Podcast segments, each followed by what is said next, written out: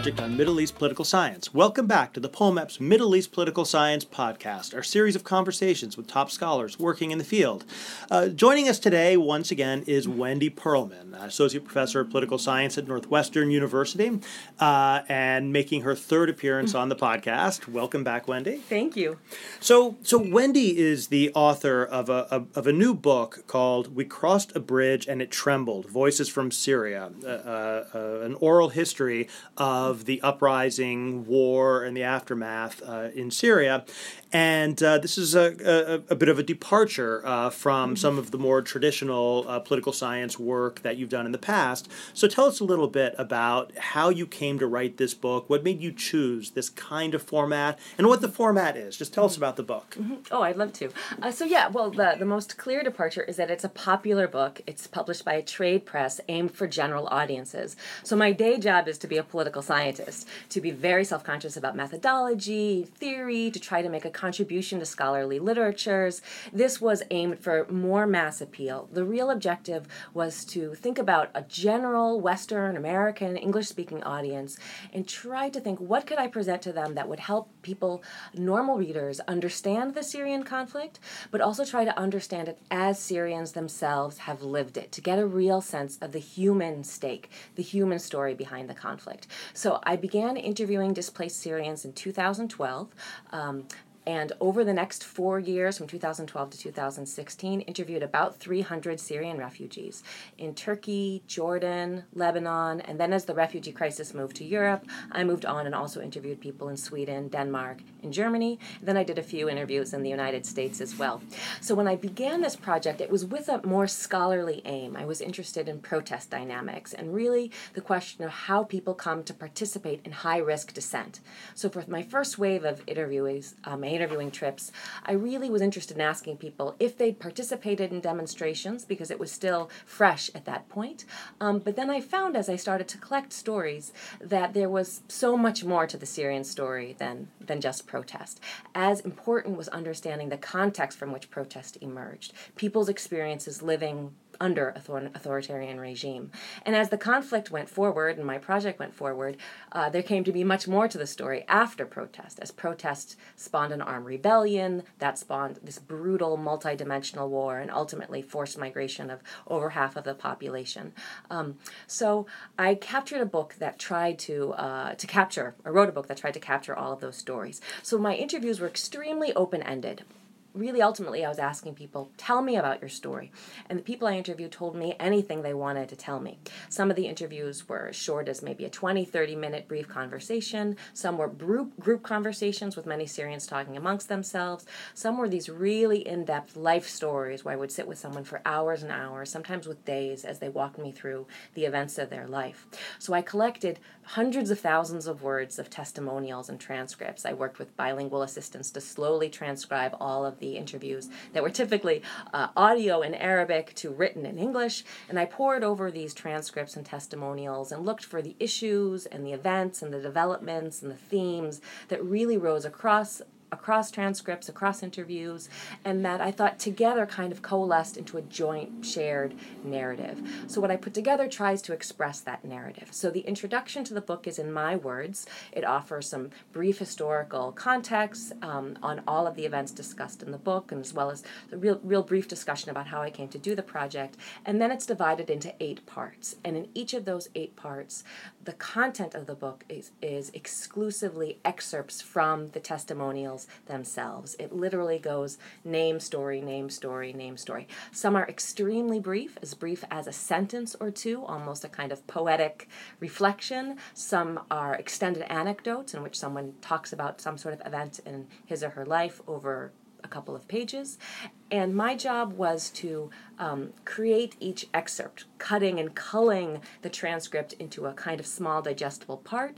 And then the most difficult part for me, but also the most fun from a sort of craft point of view, was to put them all together in a sequence so that the sequence told the story of Syria. The book is organized chronologically. It begins with stories about life under the regime of Hafez al Assad, then how life changed under Bashar al Assad, then how the uprising began in 2011, how it's spread, how it escalated, the regime's response to peaceful protests, how the rebellion became armed, civilians' experiences living war, and ultimately how people fled as refugees and their new lives as refugees. So the testimonials follow this chronological arc from historical background to the present, but the content of the book, how the reader moves each step of the way of the journey, is really exclusively through the words of Syrians themselves. No, it's fantastic. It's a and it's a it's a very gripping read. Uh, when we had our uh, our last podcast conversation yeah. about a year ago mm-hmm. uh, or so, um, we talked a lot about the process of interviewing refugees and. Mm-hmm kind of what it meant as a as a political science researcher with an agenda, mm-hmm. you know, going and, and talking to these traumatized, displaced people. And in, in some ways, I feel like this book is going in the op- in, in the opposite direction. In other hmm. words, trying to put their experience front and center while removing the, the you, the researcher, the yeah. political scientist. Yeah. Uh, was that was that a conscious methodological choice, or how did you go from the natural political scientist? You know kind of imperative to interpret right. and analyze and code right. into what you've produced here it was a really interesting process of a lot of um, trial and error. So I didn't necessarily have this vision of, of a format when I began, but through many rounds of experimentation, this is what I wound up with, and I feel like it's worked best to showcase best the material I collected. So you're right, the, I think the, nat- the political scientist natural imperative is to present an argument, to present an interpretation, to bring in interviews as data to defend, support, demonstrate one's point. But the the takeaway is your point, and the other stuff is brought in only as data. I have to confess, that was my first draft of this book. it was me as a sort of the you know omniscient narrator um, and bringing in blocks of text. So I wrote something like, you know, in March, two th- March 2011, protests began, and da da. And then here's a big chunk of a testimony of somebody describing that. And then I would say, meanwhile, in Homs, and then there'd be a big chunk. And I wrote, uh, probably three fourths of the book that way. And uh, when I was working with a literary agent sent around to publishers, publishers said to me, several publishers said, We love the idea of Syrian voices we hate these sample chapters. they said it does not work. Your voice back and forth with the, with the refugees' voices, which was interesting from an academic point of view. That's a pretty standard format. From publishers who were thinking about sort of a mass readership, they thought it's just too jarring. Why don't you let the voices speak more for themselves? And that's when it clicked. Yeah, that was the better thing to do. So maybe that's what liberated me from sort of the academic kind of uh, imperative yeah. or apparatus of thinking I had to interpret the voices for the the reader. No, the voices really could speak for themselves. So I then became the backstory. Clearly, I'm an important part of the story because I took transcripts that could be 20,000 words and sometimes whittled them down to an excerpt of 250 words. Um, so the, the culling and the, and the choosing mm-hmm. small excerpts was, was a lot of a lot of work from the point of view of the author, and then putting them in the in the in the in the order that I thought worked um, was also you know work on my on my end and in putting together that sequence i thought what what does a reader need to know to understand Syria? What are the kinds of questions that occur to most readers about what is this regime all about? What's the role of sect? What's the role of economics? What about rural people and urban people? All the kinds of things that I thought readers might want to know, and the kinds of things from mm-hmm. you know mm-hmm. our shared political science background we know are important parts of the story. So I thought about those types of things, which is informed by theory and background knowledge and that sort of thing. But I also found that the testimonies could say them on their own. They didn't need me to say, and here is an interview about the meaning of sect.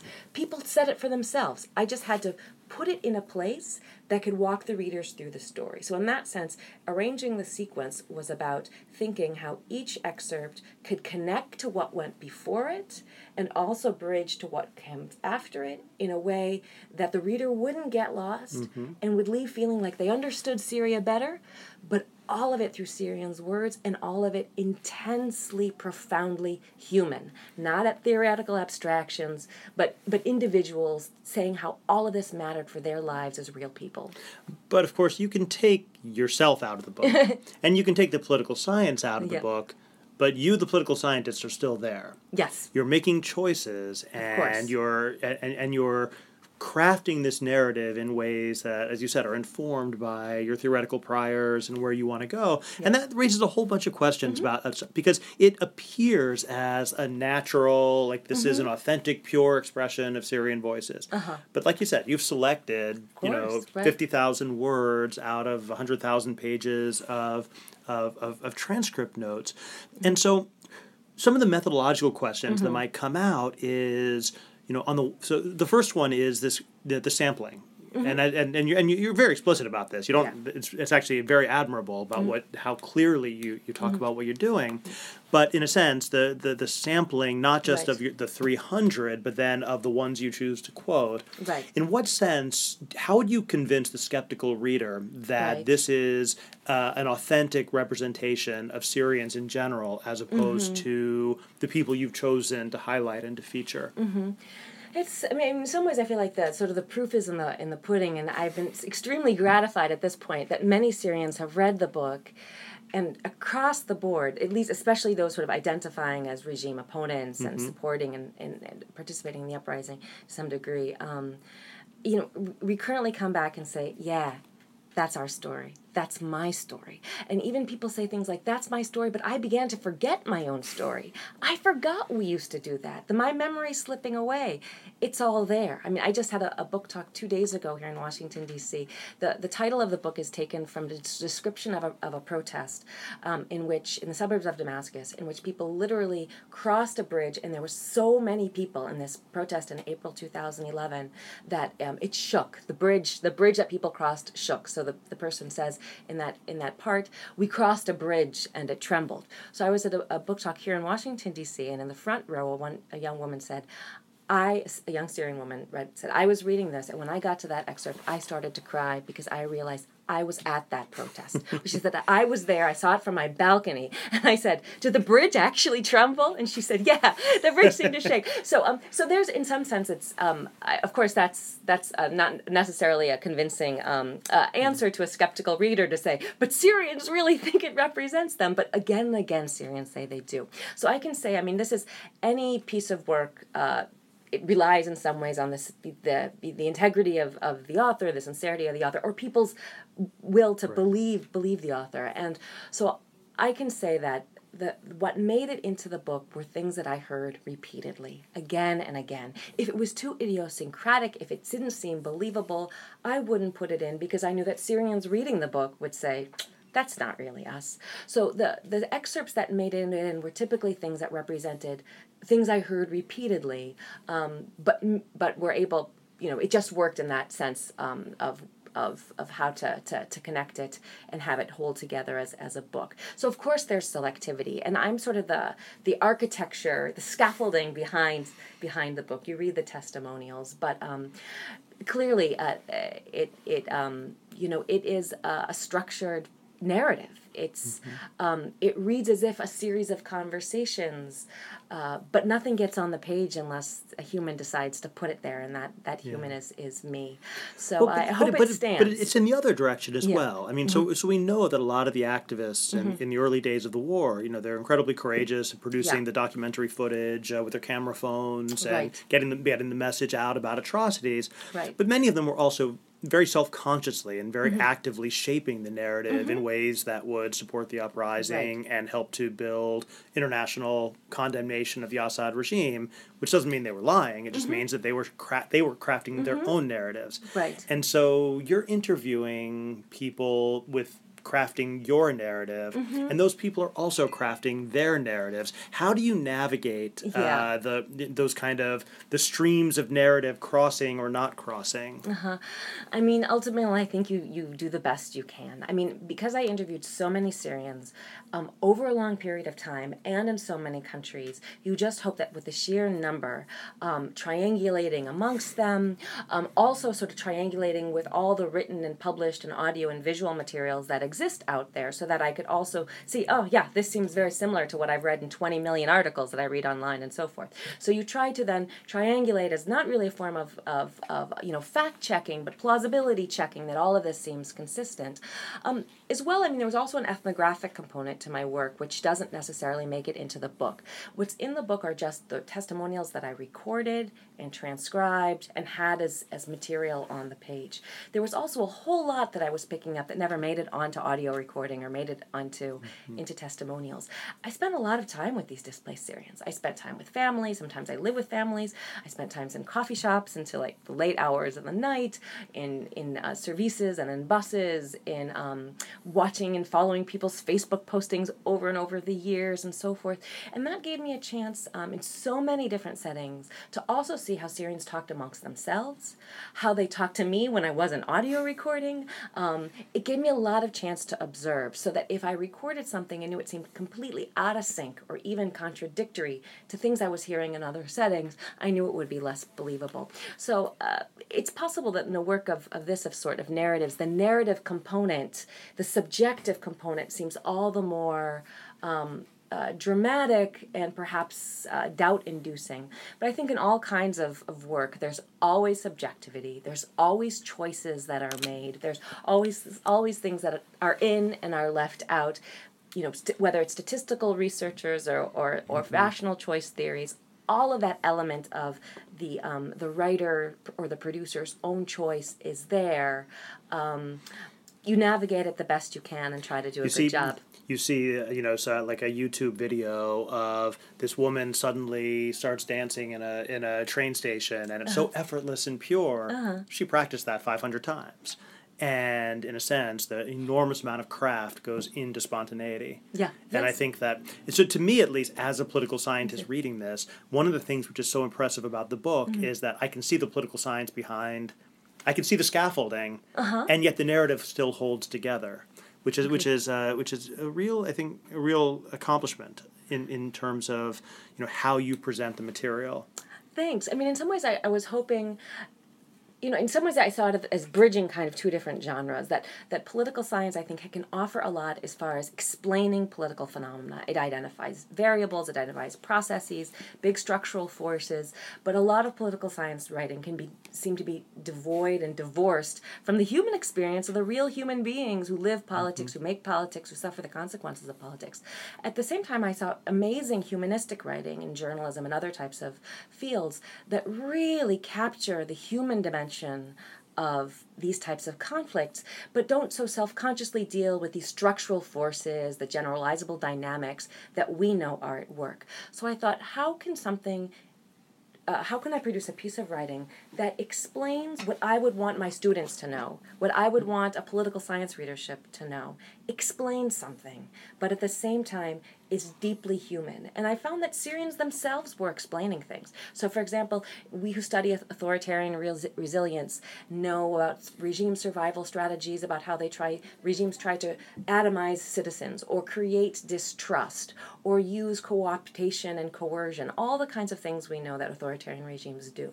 I found that when Syrians were talking about life before 2011, they were naming all of these strategies because they lived them. They talked about their encounters with the ruling party, they talked about trying to be recruited as being informants, they talked about a fear of undercover uh, spies and so forth, they talked about not trusting their neighbors. They were describing all these things in ways that political scientists might do with a lot of heavy theory and jargon. They were saying it as they lived it and I wanted just to present that to the reader. Were there any kind of theoretical stories that you wanted to tell or mm-hmm. mechanisms that you wanted to illustrate, but the quotes just weren't there? That they just uh-huh. didn't, in fact, seem to be what Syrians were experiencing or thinking about? Mm-hmm. You know, no, because I don't think I, I went about it thinking, what are the theories of the mechanisms I want to illustrate? Let me find testimonies that do. Rather, I said, here are the testimonies what are the mechanisms and the and the theories that I see in those testimonies? Was there anything that surprised you that you thought you would see but didn't? You know, it's interesting. I don't think as much about things I was thought I would see and didn't, as much as things I did see, but necessarily weren't necessarily expecting. And for me, that was most clear in just the way that the process and the project evolved over time. So as I was saying, when I began in 2012, and you know this well because we had many many discussions about it, I was most interested in this idea of how Syrians sort of overcame fear and participated in protest for the first time. So in 2012, I uh, I heard people use this expression, breaking the barrier fear, and I asked people, you know, what does that expression mean to you? How did it happen in your lives? That was 2012. 2013, I went back to interview people. Um, and I, this uh, Syrian man that I, I worked with uh, a lot, he was very helpful in introducing me to people. I said, you know, Wendy, why are you here? Why have you come back a second summer? And I said, oh, um, you know, to, I, I'm interested in in in uh, in in asking people about how they broke the barrier of fear and he said no you can't ask that question anymore. Ask people about despair. At that point i realized that um, you know the syrian conflict had moved on and i was always one step or several steps behind syrians experiences. So if i went in with my own clear agenda of questions i wanted answers to of things i wanted to know I would already be out of touch with their experiences that had moved forward in time, especially as I did a lot of the interviewing in summers while I was teaching during the school year. So so rather than saying, you know, I I'm interested in this, give me answers, I sort of discovered that for me what was most productive in the interviewing was to keep things extremely open and just create a space where people could talk about what was most important to them at that time um, and i would learn from that uh, rather than structure question, structure interviews in a way that i would um, perhaps get what was interesting to me but miss what was really important to them now you you re-interviewed a mm-hmm. fair number of people mm-hmm. um, and so you talked to them multiple times over mm-hmm. years did they ever say boy when i talked to you last year i thought this and boy was i wrong I uh-huh. thought that we were going to accomplish this, and or I thought that Assad would never do that, and I totally miscalculated. Or did hmm. they tell you things that were actually contradictory Mm-hmm. But they didn't really realize that it was contradictory when you went back and compared what they said mm-hmm. a year mm-hmm. ago to what they say now. You know, not not so much because I think many of those interviews were really pretty personal, such that yeah. you know the first interview was getting a sense of their life, and the second interview was okay, where are you now? Um, it, it, more than necessarily sort of reflecting on that. So it was mm. more of a bit of updating. And I can say one thing is I would love to keep interviewing people, the same people again and again, and be able to answer these types of questions about how their own how people's views changed over time, how their relationship to the uprising changes over time. Um, unfortunately, one thing I can see is a lot of my um, the people I've interviewed are getting tired of being interviewed. So that now, and of course, our relationships have, have evolved, and as I've stayed in touch with them, now people say, "Hey, aren't we friends already? You're really gonna don't you can't bring out that tape recorder anymore? It's over." So I, I think that people have some people have, have gotten a bit exhausted by the whole process of of, of, of the artificiality of having a, an audio recorder and them having to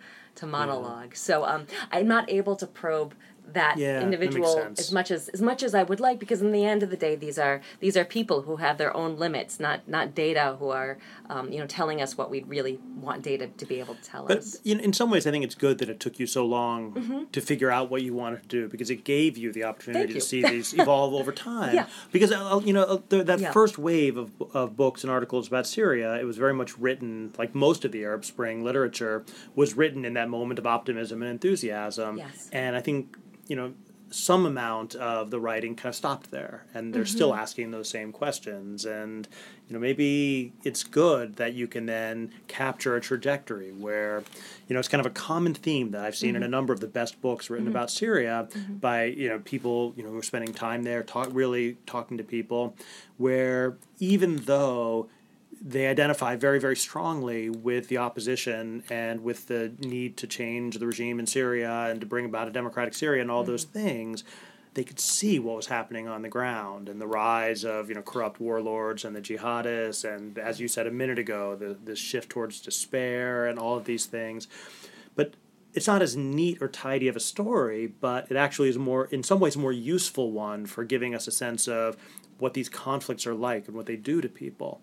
Mm-hmm. And so it is. I, it just occurs to me that it's Thank probably you. probably a good thing that it took you the time it took you. Yeah, to no, get I- here. Th- thank you. Well, that's that, that, that's very that's very uh, gratifying to, to hear. But no, I, I agree. There, the book has a trajectory. It has an arc. It begins with a sense of sort of fear, intimidation, silence, a sense of futility under authoritarianism, through the euphoria of people's participating in protest, and then it becomes increasingly dark increasingly fragmented, murky, muddled. And by the end, there are stories of despair, there are stories of guilt, there are people expressing questions of regret. Even those who went out and protested and sacrificed and risked so much, saying, you know, is it our fault that the country's now destroyed? Should we never have gone out? Some people say, we had to and we did it and it was the right thing. And other people express tremendous doubt um, and have really pained uh, thinking and feeling about it all. So I, I agree that it, it's it's nice to capture that that trajectory. It would have been um, only a very very partial story if it had stopped anywhere in uh, in the middle. So uh, next time that you come back on the podcast, uh, I'm, I'm going to force you to go back to talking about causal mechanisms Okay. and uh, and the operation of, of, of various uh, uh, hypothesized. Et cetera, et cetera. Yeah. But for now, um, yeah, this is really a, a, a tremendous accomplishment, and uh, people should read this. Uh, we crossed a bridge and it trembled. Voices from Syria. Uh, Wendy Pearlman, Northwestern University. Thanks for joining us. Thank you so much.